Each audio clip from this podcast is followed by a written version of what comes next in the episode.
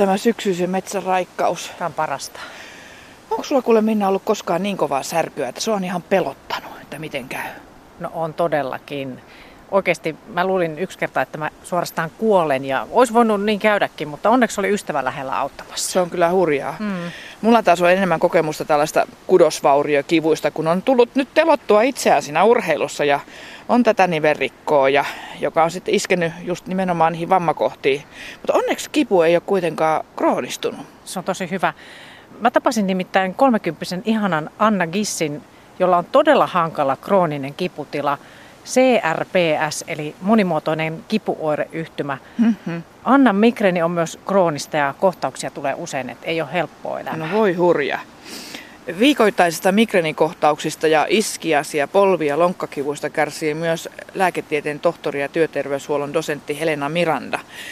Hän on kirjoittanut muuten kirjan Ota kipu haltuun ja siinä on myös paljon ohjeita lääkkeettömään kivun hallintaan. Se on mielenkiintoista. Joo. Kohta kuullaan näistä kaikista lisää ja myös Helena Mirandan omista kipukokemuksista. Hienoa. Kipupotilasta ymmärtää varmaan hyvin sellainen lääkäri, jolla on itselläkin kipuja. Niin ainakin luulisi. Niin. niin. Anna Gissen kipuja on muuten joskus jopa vähätelty, koska hän yrittää kuitenkin olla iloinen ja positiivinen, vaikka pelkkä hipaisukin ja jopa halaus voi sattua ihan kamalasti. Oi, että. Kivun tutkimusmenetelmät ovat onneksi kehittyneet niin paljon, että nykyään muuten pystytään jo näkemään se kipu ihmisen aivoissa, Oho. ettei tarvitse epäillä, tosin mm-hmm. tutkimustilanteissa. Niin, niin. Siihen käytetään sellaista toiminnallista magneettikuvausta. Ja tutkimukset ovat paljastaneet myös, että aivomme pystyvät positiivisen odotuksen voimalla lievittämään kipua jopa tehokkaammin kuin morfiin. Voitko kuvitella? Uskomatonta. Mutta kuunnellaan nyt ensin Annan mietteitä siitä, miten hän pystyy kipujansa kanssa elämään.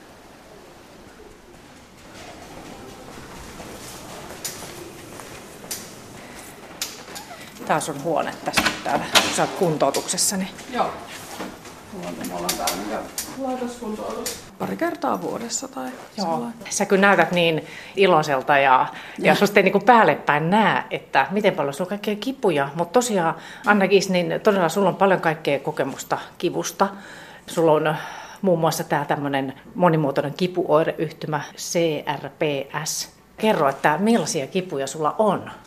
Mulla on ne kivut sellaisia jatkuvia, että niitä on ympäri mun kehoa, että voisi sanoa ihan, että varpaista päähän asti. Onko sulla nyt just kipuja, kun sä istut siellä sängyn, sängyllä? On. Et mulla on ollut viimeksi kivuton hetki vuonna 2009. Että... Kuvaile vähän niitä kipuja. Mun mielestä ne kivut tuntuu koko ajan vähän siltä, että, että mulla olisi niinku teräskahleita laitettu mun raajoihin ja selkärankaa, ja sitten niitä koko ajan kiristettäisiin tiukemmalle kiinni. Ja sitten samalla se tuntuu vähän siltä, että joku repis mun kudoksia sisältäpäin sille pikkuhiljaa koko ajan. Et vähän samalla kuin paperi voisi repiä sille hiljaa, niin samalla tavalla, että aina vähän kerrallaan. Ja sitten se on myös mun mielestä CRPS-kivut tosi usein sellaista, että olisi sellaisia tulisia miehiä mun sisällä ja ne sitten keihäillä niin vielä tökkisi sisältäpäin niin tuntuu ihan siltä, että olisi niin yksinkertaisesti tulessa, että joku olisi sytyttänyt niin sun ihon palamaan ja sitten se tuntuu vielä niin tosi syvällä sitten.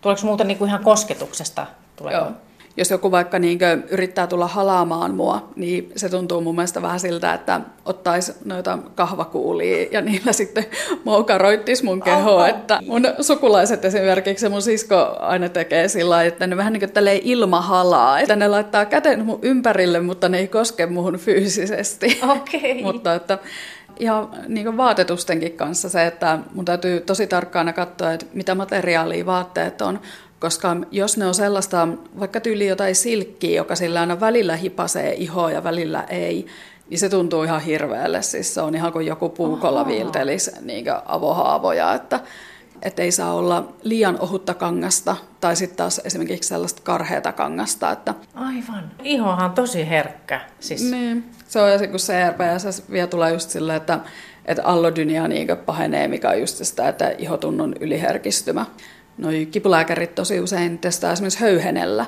että sattuuko sua se höyhenen sively, ja ah. se on ihan hirveetä. Kyllä tässä niinku avartuu ihan uusi maailma. Voi apua, ei osaa kuvitella. Anna Gis, mitä apua sä oot saanut kipuun?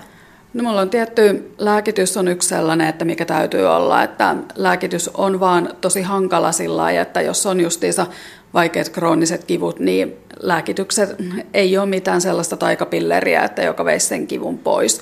Että ne vie siltä sen pahimman terävän huipun pois, mutta kuitenkin ne on siellä niin ihan koko ajan. Mutta sitten lääkitysten ohella fysioterapiaa, lymfaterapiaa, toimintaterapiaa, psykoterapiaa, psykofyysistä fysioterapiaa, tosi paljon eri kaikkia kuntoutusmuotoja ja sitten myös ihan akupunktio ja lämpö- ja kylmähoitoa ja tällaista, että sitä on pitänyt vähän silleen etiskellä, että mikä on itselle hyvä se niin paketti. Ja sitten yhtenä tärkeänä on ollut se, että, että on ollut myös muuta sisältöä siinä elämässä, että ei pelkästään vaan se kipu, vaan myös sitten jotain mielekästä tekemistä. Jos mietit jotain tämmöisiä keinoja just vaikka rentouttaa itsensä tai muuta, niin onko sinulla jotain tämmöisiä muitakin kuin nämä, mitä sä oot luetellut nämä? No mun mielestä yksi tärkein ainakin itsellä on ollut ihan vaan hengittämiseen keskittyminen. Se, että mä tavallaan niin yritän visualisoida silloin, kun kipu on pahimmillaan sitä, että mä hengittäisin tavallaan sitä kipua kohden ja sitten uloshengityksellä menisi sitä kipua tai pahaa oloa pois. Että sellainen visualisointi mulle toimii itselle mutta sitten myös justiinsa esimerkiksi musiikki. Se on mulle tosi tärkeä ja mulle on puhelimessa itsellä soittolistoja eri tilanteisiin. No sä, jos sulla on semmoinen tosiaan hirveät kivut ja sä laitat vaikka napit korvaan alat kuuntelee, niin miten se tehoaa? Se tehoaa mulla siihen, että mä yritän tavallaan saada sen turvan silloin siitä musiikista. Tai vähän niin kuin, että se loisi mun ulkopuolelle sellaisen kuplan, joka pitäisi mut tavallaan tietyllä tapaa siinä, että, että olisi edes joku juttu, mihin sä pystyt niin tukeutumaan sillä hetkellä. Koska välillä kipukohtaukset on yksinkertaisesti niin kovia, että tuntuu, että tästä ei niin tule yhtään mitään ja sitten täytyy jo alkaa miettiä, että pitää hakeutua päivystykseen vai ei, että ne voi olla niin karseita, että ainoa mitä sä yöllä voit tehdä on sitten purra tyynyyn, jotta naapurit ei heräisi huutoon. Mutta että sitten se vähän auttaa, että sulla on se musiikki siinä taustalla, niin se tavallaan tuo justiinsa sellaisen, vähän niin kuin lapsilla on sellainen turvapeitto tai tällainen, niin vähän samanlainen. Kyllä, kyllä. Mm. Niin mä just sitä, että mitä se on, että, että, että miten itse voi vaikuttaa kipuun. Mitä sä sanoisit, Anna-Kiis?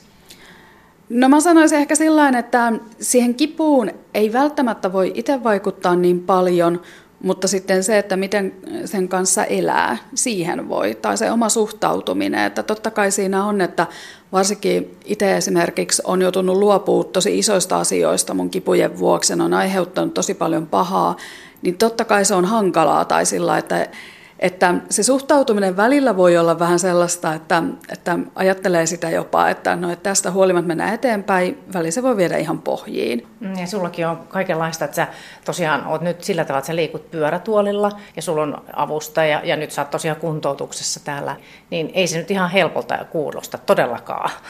Ei se tietenkään ole ja mä käyn melkein joka arkipäivä jossain kuntoutuksessa ja sitten totta kai on niitä juttuja, mitä täytyy niin kotona tehdä sen eteen, että toimintakyky sitten säilyy sellaisena, mitä se nyt on. No niin, varmasti. Ja sitten susta ei välttämättä näe päälle päin, että sulla on kipuja. Kun sun, sä oot iloisen ja hymyilevän oloinen, niin mm. Niin, se on, Saat sä kommenttia tästä? Totta kai siitä saa paljon justiinsa kommenttia ihmisiltä, että, että se, että, että ei näytä niin, kuin niin kipeältä ja tekisi aina itse mieli vähän kysyä siihen vastaan sitten, että no miltä täytyisi näyttää, että kerro ihmeessä, mutta että kyllä se on sellainen, niin kuin, se toimii itselle tietyllä tapaa niin suojakeinona se, ettei näytä kipeältä, mutta totta kai se myös on niin kuin, aiheuttanut tosi paljon ongelmiakin justiinsa se, että sitten ei ole aina kaikki, jotka niin kuin, oikeasti uskoo sen, että on ne kivut ja kaikki sairaudet siellä taustalla. Ja onneksi omissa kuntoutuspiireissä paljon ihmisiä, jotka tietää tavallaan, että mitä kaikkea siellä taustalla, että se on pelkkä se jäävuoren huippu, joka vaan näkyy ulospäin, mutta siellä taustalla on sitten kivut ja kivujen sitten aiheuttamat masennukset ja ahdistuneisuudet ja kaikki tälleen näin, että niitä vaan ei ole kaikille näkyvissä koko aikaa. Mm, niin sä oot säteilevä. Totta kai. mm. Niin tässä ohjelmassa nyt puhutaan tänään niin just erilaisista kivuista ja just siitä, että miten sitä lievitetään ja muuta. Ja sulla on nyt ollut jotain kahdeksan vuotta just tämä CPRS, Joo. tämmöinen kipuoireyhtymä. Niin sulla on myös krooninen migreeni, niin, niin miten sä sitä hoidat? No mulla on migreenin ollut sillä lailla, että mä oon sairastanut sitä ihan lapsesta asti, Mutta sitten se tuossa nelisen vuotta sitten paheni mulla yllättäen, että se jäi täysin krooniseksi päälle, että sitä ei ole saatu sitten enää tavallaan loppumaan migreenikohtausta. Että mulla siihen itsellä auttaa se, että mulla on erityislääkitys siihen, joka pitää sitä migreenin kiputasoa pikkasen matalemmalla Mä itse käytän kylmäpakkauksia esimerkiksi välillä turruttamaan sitä ja sitten joudun välillä käyttämään migreenikohtauslääkkeitä silloin, kun se nousee niin voimakkaalle tasolle se kipu, että mä en yksinkertaisesti pysty tekemään yhtään mitään, niin siinä vaiheessa sitten on pakko ottaa kohtauslääkkeet. Jos mä menen vaikka esimerkiksi johonkin konserttiin, missä käytetään justiinsa valaistusjuttuja näin, niin se kyllä pahentaa mulla heti huomattavasti sitä, että mä tunnen se ihan parissa minuutissa, kuinka se sitten voimistuu siitä. Ja välillä saattaa olla sitten ihan vaan siitäkin, että on mennyt vaikka vähän liian lujaa, että ei ole levännyt tarpeeksi, niin sitten se voi voimistua ja sitten se tarvii justiinsa siellä lepoa, kylmää, musiikkia ja sitä, että sitten ottaa kohtauslääkkeet ja odottaa, että se edes pikkasen laskisi taas sellaiselle siedettävämmälle tasolle. Mm. No, miten sä ajattelet nyt jatkossa tässä, miten sun elämä ehkä tulee nyt tässä Annakin sujumaan näiden kipujen kanssa? Ää, jatkossa totta kai niin mä, mulla varmastikin pysyy kuntoutukset läpi elämän, koska ne on edellytys mun toimintakyvylle ja sille, että se ei ainakaan pahene. Ja kyllä totta kai tietyllä tapaa täytyy olla optimistinen lääketieteen suhteen, että se kehittyy koko ajan. Voi olla, että tulevaisuudessa on sellaisia hoitomuotoja, mitkä ei ole vielä mahdollisia mun kohdalle. Mutta mä en itse esimerkiksi aio luovuttaa siitä, että, että mä aion esimerkiksi vapaaehtoistöitä tehdä kyllä hamaan tappiin asti, että mulla on työkyvyttömyyseläkepaperit justiinsa vetämässä, mulla pitäisi niin tässä ihan viikossa sisään tulla niin kuin päätös siitä.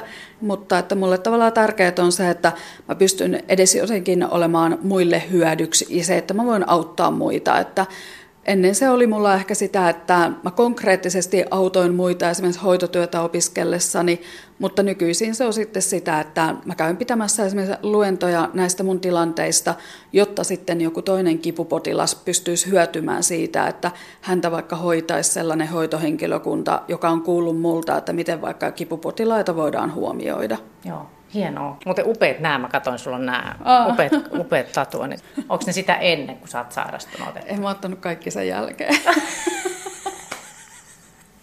Eli, mutta ne on upeat. Mitä niissä muuten on? Tällainen mielikuvituskäsi, koska tämä mun oikea käsi on mun ehkä silleen kuin pahin kohta mun kehosta kipujen suhteen, niin mä oon yrittänyt tehdä siihen jotain hyvää, että se olisi mun mielikuvituskäsi silleen, että sieltä löytyy lasten tarinoita ja lastenlauluja, että Muumi? Sieltä, joo, sieltä Oi. löytyy pikkuheidiä. Ja... Okei. Okay. Siis tosi herkkää, kaunista. Sitä kun katselee, niin sitten tulee niin kuin ehkä parempi mieli vai? Niin ja sitten se on toisaalta vähän sellainen, että saa just verhottua sitä johonkin nätimpää. Mä itse ajattelen tatuoinneista vähän sillä lailla, että mun keho päättää mun puolesta niin paljon niin kuin päivittäin, että se, että kuinka kivuliaaksi se nousee, niin silloin kun mä otan tatuointeja, niin silloin tavallaan mä määrään mun kehosta, eikä niin, että mun keho määräisi musta.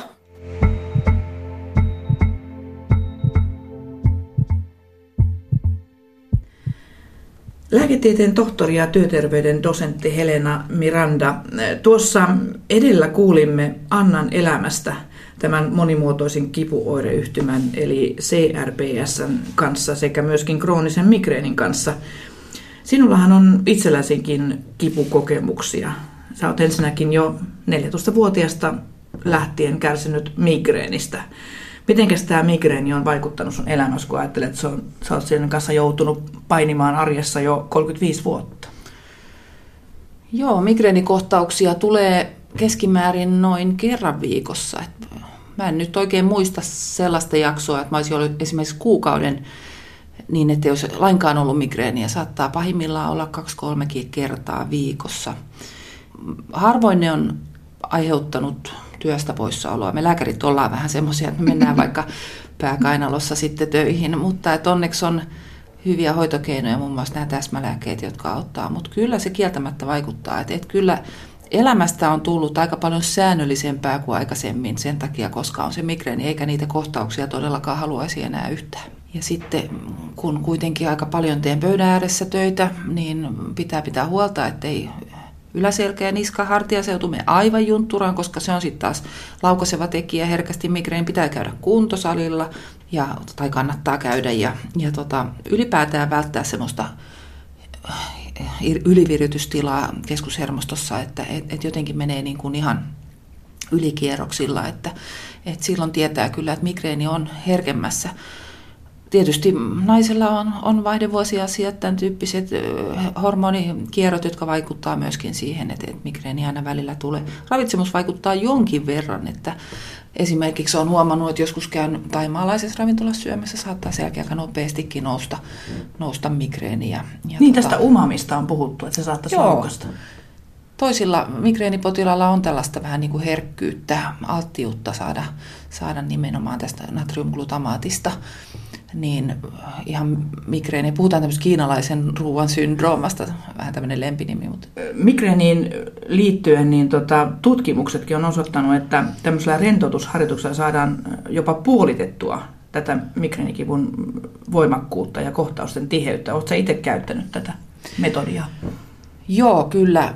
Mä tota, en ole kovin sellainen niin kuin, rentoutumisherkkä ihminen on aika semmoinen suorittaja ja, ja ajatukset sinkoilee ja, ja on vaikea ehkä niin kuin uppoutua siihen sellaiseen rentoutumismoodiin. Että mulla auttaa paremmin tämä lä- tietoinen läsnäolo, eli tämä mindfulness-tyyppinen harjoite, jossa mä tietoisesti vaikka keskityn. Siinä ei pyritä sinänsä rentoutumaan, vaan keskitytään vaikka hengityksen tarkkailuun tai sitten voi mennä ulos lenkille, kävelylenkille ja sitten keskittyy vaikka bongaamaan ympäristöstä jotain tietyn väristä väriä tai jotain kauniita talojen muotoja voi katsella ja keskittyy pelkästään siihen, niin se on itse asiassa, tai metsään meneminen ja sen luonnon, luonnossa oleminen niin on, on mulla sen tyyppistä, että se auttaa ehkä paremmin No migreenin lisäksi sinulle, Helena Miranda, ovat tulleet tutuksi myös iskiaskipu ja polvi- ja lonkkakivut. Mitenkäs ne rasittavat elämääsi? Iskiaskipu, joka on ollut seuralaisena tässä viimeiset 6-7 vuotta ja lisäksi tämmöinen jalkaterien neuropaattiset kipuoireet vähän niin kuin tuoreempana oireena, niin rajoittaa aika paljon kävelemistä. Et, et mun kävelykyky on, on selkeästi huonontunut en pysty kauhean pitkiin matkoja kävelemään, mutta siihen mä oon keksinyt erilaisia ratkaisuja, että mulla on erilaisia pyöriä, pyörällä kulkevia välineitä sitten apuna ja, ja hyvät kengät pitää olla. Toinen on se, että selkeä rajoitus on tuohon nukkumiseen, että en pysty kummallakaan kyljellä makaamaan enkä nukkumaan muutamaa minuuttia pidempään, että et, tota, sekin tietysti rajoittaa jonkin verran. Miten paljon sua on rassannut henkisesti tämä, kun tiedetään, että säkin oot kova urheilija ollut nuorena ja maajoukkuetason käsipalloilija ja tykkäisit vaikka mitä tehdä. Sitten tulee tällainen tilanne, että äidin tuskin pääsee kävelemään välillä.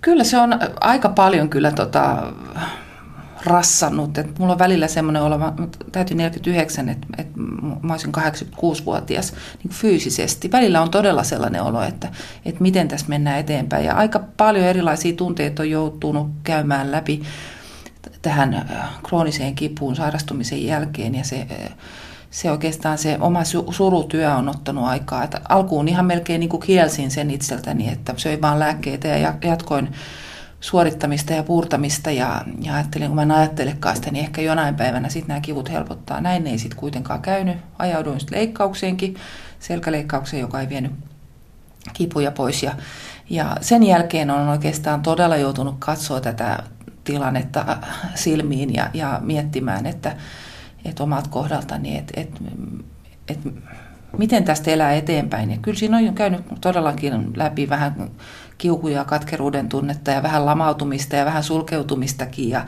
ja kunnes nyt on siirtynyt sellaiseen vaiheeseen, jossa sen kivun on hyväksynyt elämäänsä ja nyt on kaikki keinot käytössä, mitä ikinä vaan keksii ja jaksaa.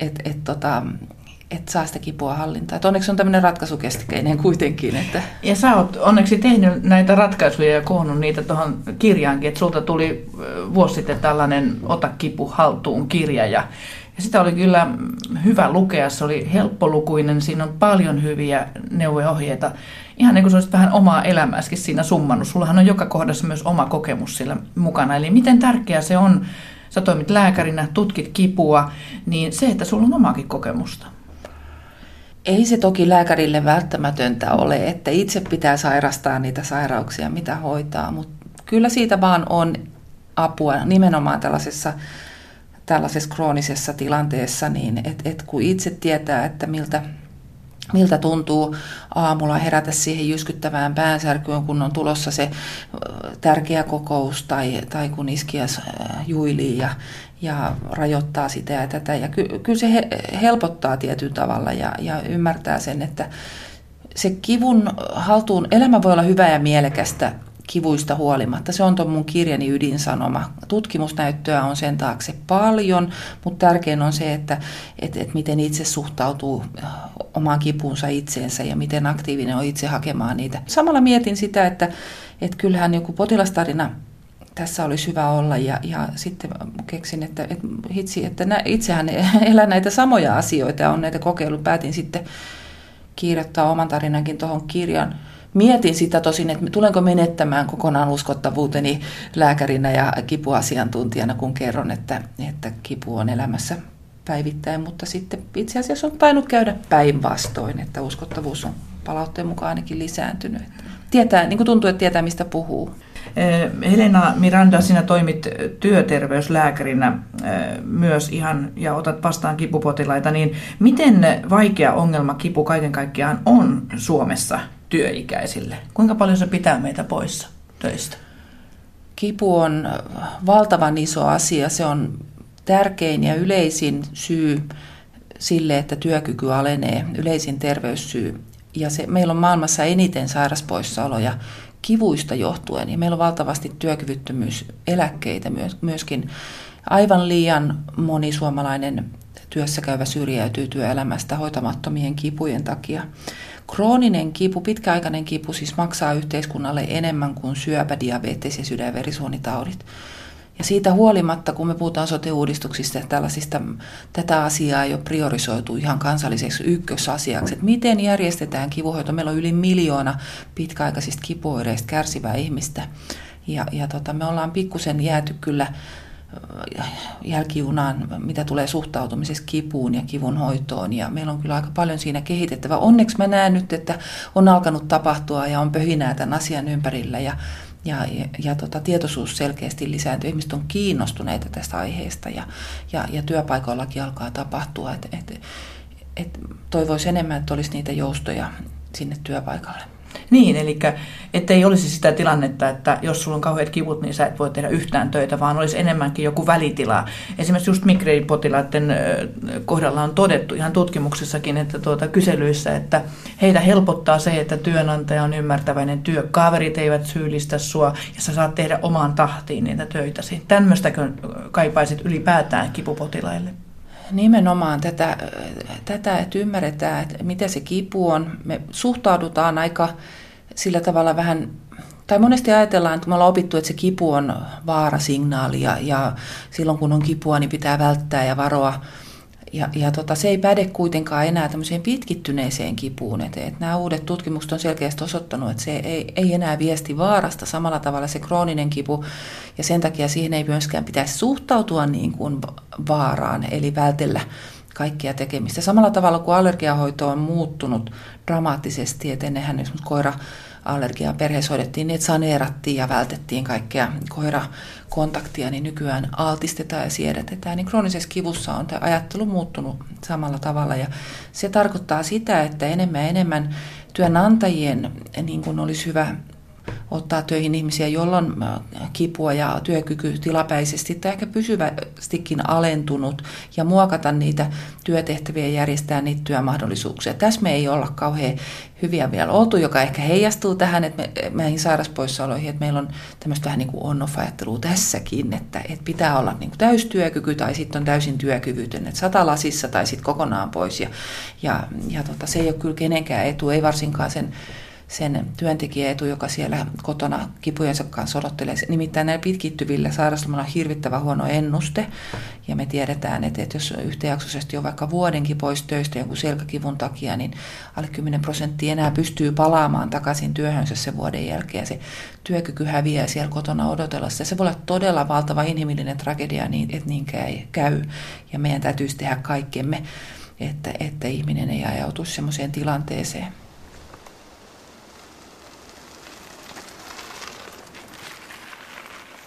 Me käsitellään tässä akuutissa kipua ja kivunhallintakeinoja. Television akuutissa on kokemuksia loukkaantumisen ja leikkausten jälkeisistä kivuista, joista kertoo Alamäki Aja ja Matti Lehikoinen.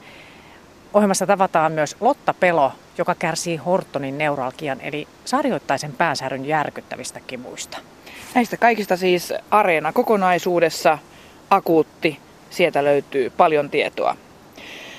Pitkäaikaisesta kivusta kärsii Suomessa kuule yli miljoona ihmistä. Niin ja paljon. kipuhan koskettaa sitten myös tietenkin perheenjäseniä, läheisiä, työkavereita ja esimiehiä. Eli kyllä laajaa kivun ymmärtämisen tarvetta on. No todellakin. Ja kuten Helena Mirandakin toteaa, pitäisi hoitaa ihmistä, jolla on kipua, eikä vain kipua ihmisessä. Lääketieteen tohtori ja työterveyden dosentti Helena Miranda, sä olet tutkinut kipua yli 20 vuotta. Mikä on sun pääviestisi, kun tiedetään, että Suomessakin tosiaan yli miljoona ihmistä kärsii pitkäaikaisista kipuoireista? No kyllä meidän täytyy kohdata se ihminen, hoitaa sitä ihmistä, jolla on kipua. Ei hoideta vaan sitä kipua ihmisessä tai niveltä tai jotain magneettikuvalöydöstä. Hoidetaan kipua kokonaisvaltaisesti ja tarjotaan perus- ja työterveydenhuollossa nimenomaan niitä työkaluja siihen kivun hoitoon. Että tämä ei ole mikään sellainen asia, joka, jonka yliopistosairaalan kipuklinikat ratkaisee. Me tarvitaan siihen kiputiimejä, me tarvitaan kipuhoitajia, työpareja, kipuvertaisryhmiä, me tarvitaan siihen suunnitelmallisuutta ja moniammatillisuutta.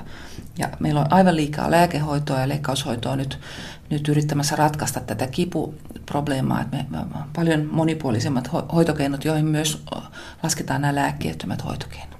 Mennään niihin lääkkeettömiin hoitokeinoihin sitten hieman tarkemmin ja myöhemmin, mutta tuota, onko se vieläkin niin, että ihmisen kipua aliarvioidaan?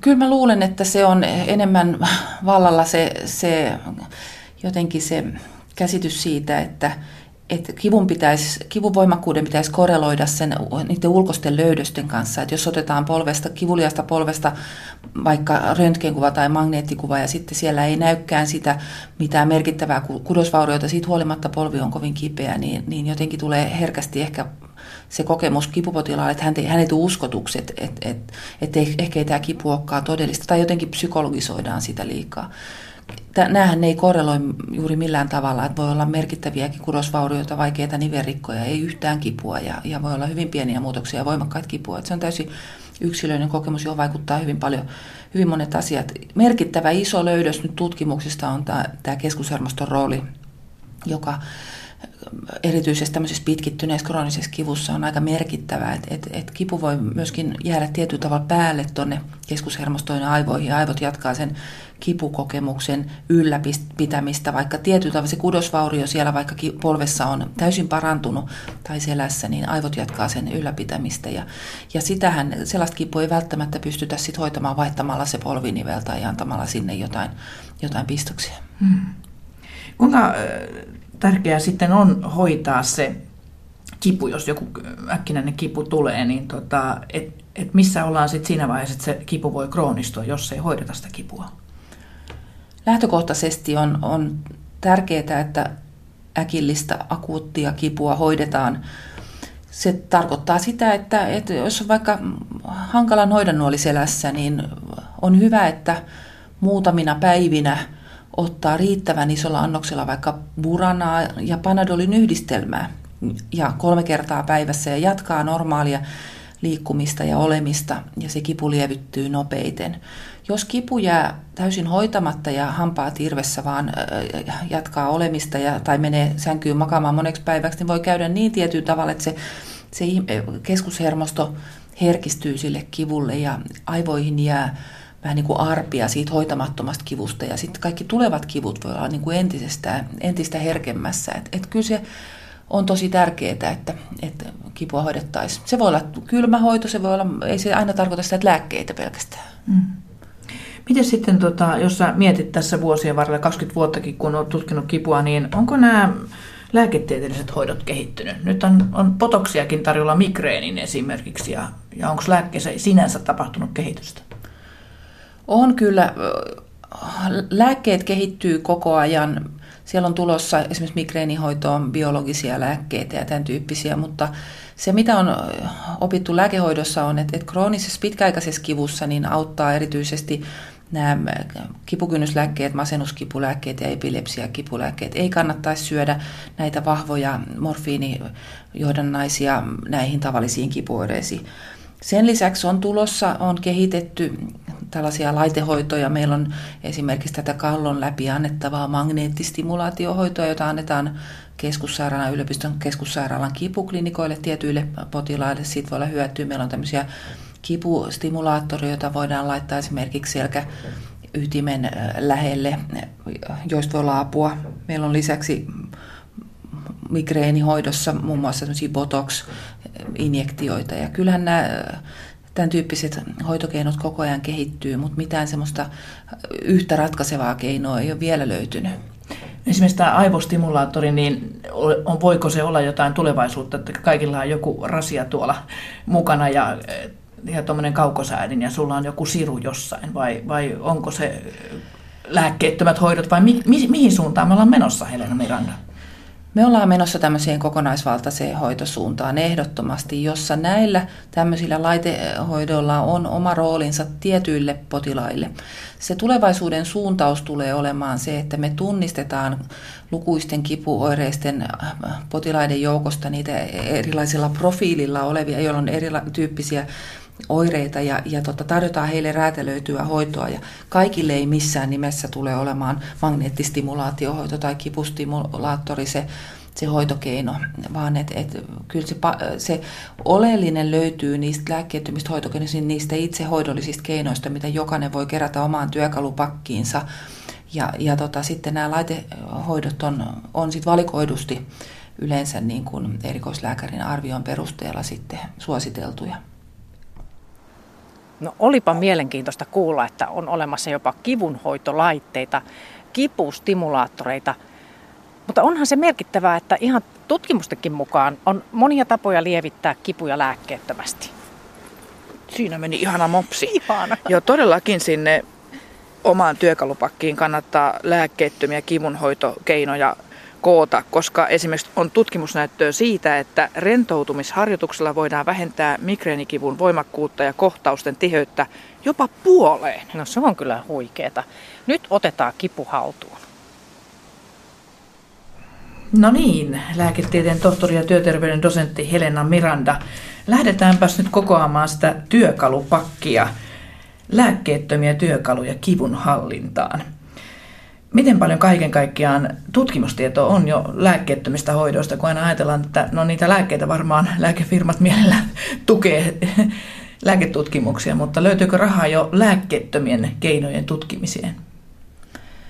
No luonnollisesti vähemmän kuin mitä lääketutkimukseen satsataan, mutta kyllä koko ajan tulee luotettavampia tutkimuksia, isompia aineistoja, jos ajatellaan nyt vaikka ihan, ihan akupunktiohoitoa tai mindfulness, tietoinen läsnäolo, jooga tyyppisiä niin, hoitoja, niin kyllä on saatu ihan tämmöisiä aivot, aivotason tutkimuslöydöksiä, että esimerkiksi miten mindfulness, jooga, pilates, meditaatiotyyppiset harjoitteet saattaa parhaimmillaan korjata aivoissa niitä kroonisen kivun aiheuttamia aivomuutoksia. Että ne on todella, todella jännittäviä. Akupunktiosta on laajoja tutkimuksia. Kyllä sehän on käypähoitosuosituksissakin.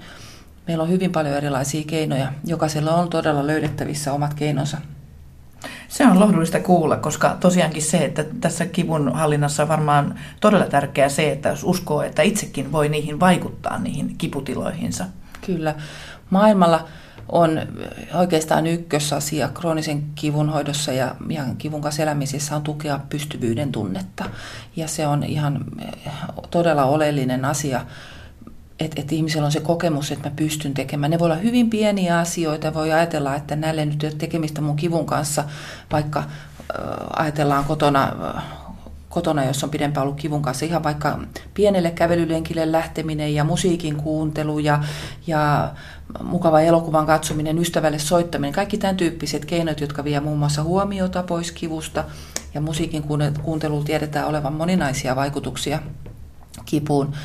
luinpahan sellaisen systemaattisen kirjoituskatsauksen, jossa sanottiin, että parikymmentä minuuttia lempimusiikin kuuntelemista arkeen, niin vaikutus voi olla jopa kipulääkkeiden luokkaa, että kipu voi lievittyä 30-40 prosenttia. Se on aika, aikamoinen. Tuohon pitää oikein sanoa, vau. Niin, ja niitä yhdistelemällä nimenomaan niitä erilaisia kivuhallintakeinoja saa parhaan tuloksen. Tämä oli mielenkiintoinen toteamus tuossa, kun olet tosiaan tehnyt tämän Ota kipu haltuun kirjan, niin siinä toteat että esimerkiksi, että, että kipua potevan aivokuoressa käy semmoinen jatkuva kuhina. Ja just tämä, että, että millä kaikilla keinoilla tämmöistä kuhinaa voi rauhoittaa. Nämä toiminnalliset magneettikuvaustutkimukset, jotka nyt on vielä tosin siis tutkimuskäytössä, että niitä ei ole vielä tarjolla tuolla terveyskeskuksissa ei ja muissa, ei vielä moneen, moneen vuoteen, mutta ne on kyllä selkeästi osoittanut, että, että pitkäaikaisessa kivussa niin aivot on vähän semmoisessa sähköisessä yliviritystilassa, että siellä on semmoinen sähköinen säpinä käynnissä siellä aivoissa ja aivokuorella. Mehän koetaan siis kipu sataprosenttisesti aivoissa, että sieltä se kipukokemus nousee ja, ja, ja ne kipualueet on hyvin ylivirittyneet ja aktiiviset ja puhutaan myöskin tämmöisestä tahdosta riippumattoman hermoston, sympaattisen hermoston yliviritystilasta ja kaikki ne keinot, jotka rauhoittaa myöskin tätä, tätä yliviritystilaa, on se sitten läsnäolo tai, tai rentoutusharjoitukset tai hengitysharjoitukset, mitkä tahansa keinot, niin on erittäin hyvä. Jos siihen vielä pystyy yhdistämään sen, että saa kokea mielihyvän kokemusta ja saa liikuntaa, esimerkiksi tanssi on erinomaisen hyvä keino siihen, niin nämä on aivan oivallisia todella oivallisia keinoja saada sitä kipua hallinta. Välttämättä sitä kipua ei saada kokonaan pois, mutta saadaan siitä vähennettyä selkeästi vaikka kolmasosa puolet ja saadaan sitä, sitä pelottavaa, epämiellyttävää osaa, sitä kärsimysosaa kivusta lievennettyä. Sen kivun kanssa on hirveän paljon helpompi pärjätä. Aina puhutaan, että pitäisi ajatella positiivisesti kaikesta, mutta kivunkin yhteydessä on, on, on ilmeisesti ihan tutkimuksessakin todettu, että myönteinen ajattelu auttaa valitettavasti kipu on siinä mielessä inhottavaa, että se alkaa syödä, syödä sitä ihmisen kykyä kokea mielihyvää ja elämästä tulee herkästi vähän sellainen niin kuin negatiivissävytteinen. Kipua, kipua poteva saattaa rakentaa itselleen jopa vähän semmoisen suojakuorenkin, semmoisen sarkasmin ja kriittisyyden. Ja, ja tota, se ei yhtään kyllä välttämättä auta siihen asiaan. Et, et, et on hirveän tärkeää just, että se pystyy hakemaan itselleen oikeita keinoja, että et on sellaista joustavuutta ja to, ajattelussa ja toiveikkuutta. Et, et semmoinen äh, joust, joustava mieli on yksi tärkeimpiä asioita kivun kanssa elämisessä ja sitä voi ylläpitää esimerkiksi näillä erilaisilla äh, luovilla keinoilla, vaikka tuunaamisella, askartelulla, nikkaroinnilla, ompelulla. Kaikki nämä keinot, jossa, jossa sä pääset sen parhaimmillaan sen flow-tilaan, sä ratkaiset ongelmia ja saat sitä pystyvyyden tunnetta, niin on hirveän hyviä kivuhallintakeinoja, ihan alikäytettyjä suomalaisessa kivuhoidossa valitettavasti. Eh, puhut myös kosketuksen voimasta. Vaikkapa lemmikkieläimen silittely, jos ei nyt ole toista ihmistä koskettelemassa kotona. Joo, kyllä silloin melkoinen, melkoinen vaikutus fysiologisesti, että, että ihmisellä on mahdollisuus saada kosketusta, tulla kosketetuksi ja koskettaa on se sitten vaikka se ihana pieni äh, lemmikki, eläin, koira, kissa tai hevonen tai mikä tahansa, jota voi rapsutella. Että oksitosiinin tuotanto lisääntyy voimakkaasti ihmisessä. Ja oksitosiini on yksi äh, kipua lievittävä hormoni. Ja tietysti toisen ihmisen läheisyys, rakkaus, rakkauden kokemus, ne on hyvin voimakkaita äh, niin kuin kivuhallintakeinoja. Ja sen, niiden ääreen hakeutuminen on kyllä suositeltavaa. Mutta sitten joskus voi olla vaikeaa, että jos vaikka parisuhteessa toinen on kovin kipuileva, niin varmaan saattaa ajatella, että mä oon ihan taakaksi tuolla ihmiselle, että, että, että siinä tulee ehkä semmoinen negatiivinen kierre herkästi. Tutkimusten mukaan jopa puolet pitkäaikaisista kipuoireista kärsivistä kokee olevansa taakka puolisolleen tai lähipiirilleen jossain vaiheessa ainakin elämäänsä. Ja se on hyvin yleinen tunne ja, ja sitä saattaa sen myötä myöskin alkaa entisestään vaan sulkeutua eikä halua jakaa sitä.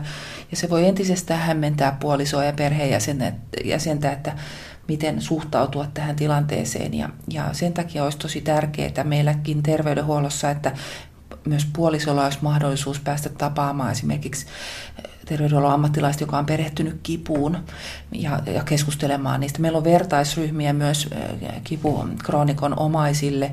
Voi olla, että välillä se puolisto tai perhe alkaa niin kuin liikaakin tehdä sitten kipuoireisen puolesta, tai voi käydä niin, että, että kääntää selkänsä ja eikä, eikä halu, pysty millään tavalla osoittamaan empatiaa, ja sekin on tietysti hirveän paha asia. Hmm. Kuinka tärkeää kipujen hallinnassa on riittävän pitkä ja laadukas uni? Mä ajattelen, että se on varmaan oleellisimpia asioita kivun kanssa eläessä, että antaa hyvälle unelle mahdollisuuden ja varmistaa, että, että nukkumisympäristö on riittävän rauhallinen ja, ja, ja olisi aikaa nukkua ja miettii kaikki ne keinot, joilla sitä unta saa tuettu. Silloin, silloin todella iso vaikutus siihen, että, että miten kivun kanssa pärjää. Että, että valitettavasti me tiedetään, että krooniseen kipuun liittyy se, että se syvän unen määrä, joka on se elvyttävä uni, jää usein vähän vähäiseksi. Ja sen takia aamulla saattaa olla sellainen olo, kun olisi, olisi tämmöisessä aivosumussa, vaikka olisi kellon mukaan nukkunut 7-8 tuntia, niin se, kun se uni ei ole riittävän elvyttävää. Ja sen takia kaikki keinot käyttöön. Yksi keino, joka ei välttämättä uskomuksista huolimatta on hyvä keino, on nämä vahvat kipulääkkeet, joita saatetaan ottaa ennen nukkumaan menoa, nämä opiaattipohjaiset. Ja nyt me valitettavasti tiedetään tutki- uusista tutkimuksista, että ne, ne voi pahimmillaan rikkoa sen unen rakennetta ja vähentää sen syvän unen määrää ja sitten ylläpitää tietyllä tavalla sitä kipukierrettä, että olisi tärkeää löytää muita keinoja. Tuo on merkittävä tieto varmaan monelle. Entäs sitten alkoholi? Kyllähän sitä mielellään vähän punaviinia ottaa helpotukseen. Joo, alkoholista on aika ristiriitaisiakin tutkimustuloksia. Et, et, kyllä me tiedetään, että alkoholi on, silloin semmoista kipua lievittävää vaikutusta kyllä. Ja, ja tota, mutta että pidemmän päälle kuitenkin toisaalta sen unen, huono, unen laadun, laadun huonontumisen kautta muun muassa, niin, niin en kyllä suosittele alkoholia – alkoholia niin kuin pitkäaikaiskäyttöön nimenomaan kipulääkkeenä, vaan muita, muita keinoja. Mutta että en mä näe siitä, että jos viinilasi kaksi eikä, eikä pamahda migreeniä päälle ja, ja se jää siihen, niin, niin mikä ettei, jos se tuntuu, että se helpottaa sitä olemista, mutta en ehdottomasti kiellä mis, mm. mitenkään. No miten sitten se vaikuttaa kipuihin? Mitä syö? Joo, se aina kiinnostaa ihmisiä, että, että mikä on se ravitsemuksen rooli Kyllä me jonkin verran tiedetään tutkimuksista. Mitään vahvaa selkeää näyttöä ei, ei kuitenkaan ollut, ole saatu, että jotain tiettyä ruoka-ainetta syömällä niin saisi kipujan äh, merkittävästi vähennettyä, mutta kyllä me nykyään äh, kivuhoidossa puhutaan enemmän, enemmän näistä esimerkiksi näistä maitohappobakteerisista probiooteista, puhutaan näistä kalaöljystä, omega-3 suositellaan. Inkiväärillä on ihan tutkitusti roolia. Mä juuri tänään yhdelle potilaalle ohjeistin kokeilemaan tämmöistä, hänellä on laaja-asia nivel kipuja ja niverikkoa, niin tämmöistä inkiväärisottia, josta on ihan, voisi vois hyvinkin olla apua. Ja, ja, tota, ja se, että mikä se suolistorooli on sitten, mm, niin se on aika kiinnostavaa, että tulevaisuudessa varmasti tullaan saamaan aika, aika mielenkiintoisia tutkimustuloksia siitä, että et, et, miten kipua voi hallita esimerkiksi ulosteen siirrolla. Mm-hmm. Joo, ne on hurjia juttuja, eli paljon on kaikenlaista nyt kipuihin liittyvää uutta tutkimustietoja. No entäs sitten sinäkin entisenä huippuurheilijana, ma- maajoukkuetason käsipalloilijana ja niin edelleen, niin tota, minkälaista liikuntaa nyt sitten sinä teet ja miten, miten harrastat liikuntaa ja mikä olisi sopivaa liikuntaa kipuoireista kärsiville? No mä jouduin aika pitkän tien käymään henkisesti siinä, että mä jouduin luopumaan näistä mun rakkaista palveluharrastuksista. Ja mä oon ajatellut, että, että kun on tottunut semmoiseen intensiiviseen treenaamiseen, että se on ainoa tapa liikkua, että, että vedetään täysillä pallon perässä tai spinning-tunnilla. Ja sitten kun mä en enää kyennyt siihen, niin sitten mulla jäi vähäksi aikaa niin kuin kokonaan. Ja mä että mä en pysty enää mihinkään kunnes mä jouduin sitten pikkuhiljaa menemään sinne uimahalliin vesijuoksemaan ja pilatestunnille, jotka on mullaiselle aivan erityyppisiä, mihin mä oon tottunut. Siinäkin meni jonkin aikaa ennen kuin mä sitten aloin oikeasti nauttiakin niistä, mutta nyt mä teen niitä, niitä todella ilolla. Mä hyväksyn sen, että kuntosali pilates vesijuoksupyöräily on ne mun lajit tällä hetkellä, että mitä mä voin tehdä ja, ja ne tuottaa mulle iloa.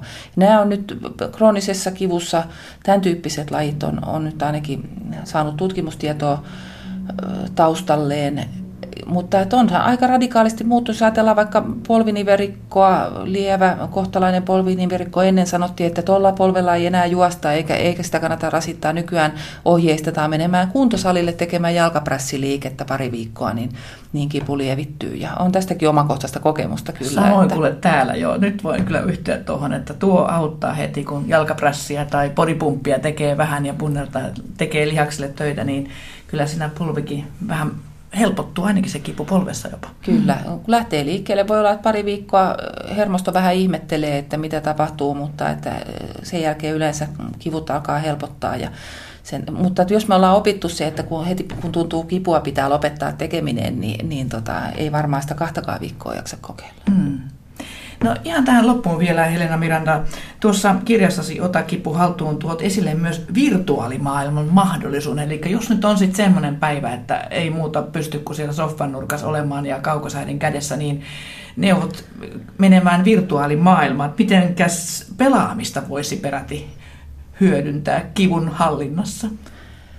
No pelaaminen on kyllä yksi potentiaalinen keino, keino saada huomiota pois kivusta ja saada sitä onnistumisen kokemusta ja uppoutua flow-tilaan parhaimmillaan, mutta Tämä on todella mielenkiintoinen aihe. Mä olin kaksi viikkoa sitten Euroopan kipukongressissa Kööpenhaminassa, jossa tämä virtuaalimaailma nousi esiin, että nykyään kehitetään kipukuntoutukseen nimenomaan näitä, näitä virtuaalimaailmoja, joissa kipu potilas voi rakentaa itselleen, luoda itselleen semmoisen avatarin, eli tämmöisen henkilön, jonka kanssa hän lähtee harjoittelemaan erilaisia kivuhallintakeinoja, vaikka joogaa tai mitä tahansa, ja, ja sitten lähtee ylipäätään liikkumista, ja sitä, sen, sen avulla sitten lähtee itsekin tekemään. Ja kyllä nämä tulokset on aika aika hurjaa. Mutta ihan pelkästään jos ajatellaan vaikka lasten toimenpidekipua tai palovammapotilaan siteiden vaihtoa, niin kun heillä on virtuaalilasit päässä ja he, he, he on jossain virtuaalimaailmassa, niin huomattavasti vähemmän kokee, kokee kipua. Et kyllä tämä on aika potentiaalinen keino tulevaisuudessa. Katsotaan, mitä tutkimustulos tuo,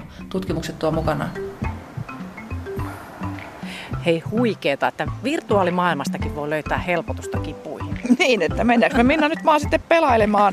No ei, mä taidan kuule vielä niin kauan aikaa kun pystyn liikkumaan, niin valita sen tanssitunnin vaikka. Joo, ja mullehan mindfulness, pilates ja jooga on jo tuttuja voimanlähteitä. Tähän kävely tässä. Niin, ja puhumattakaan tosiaan tästä metsästä. Hmm.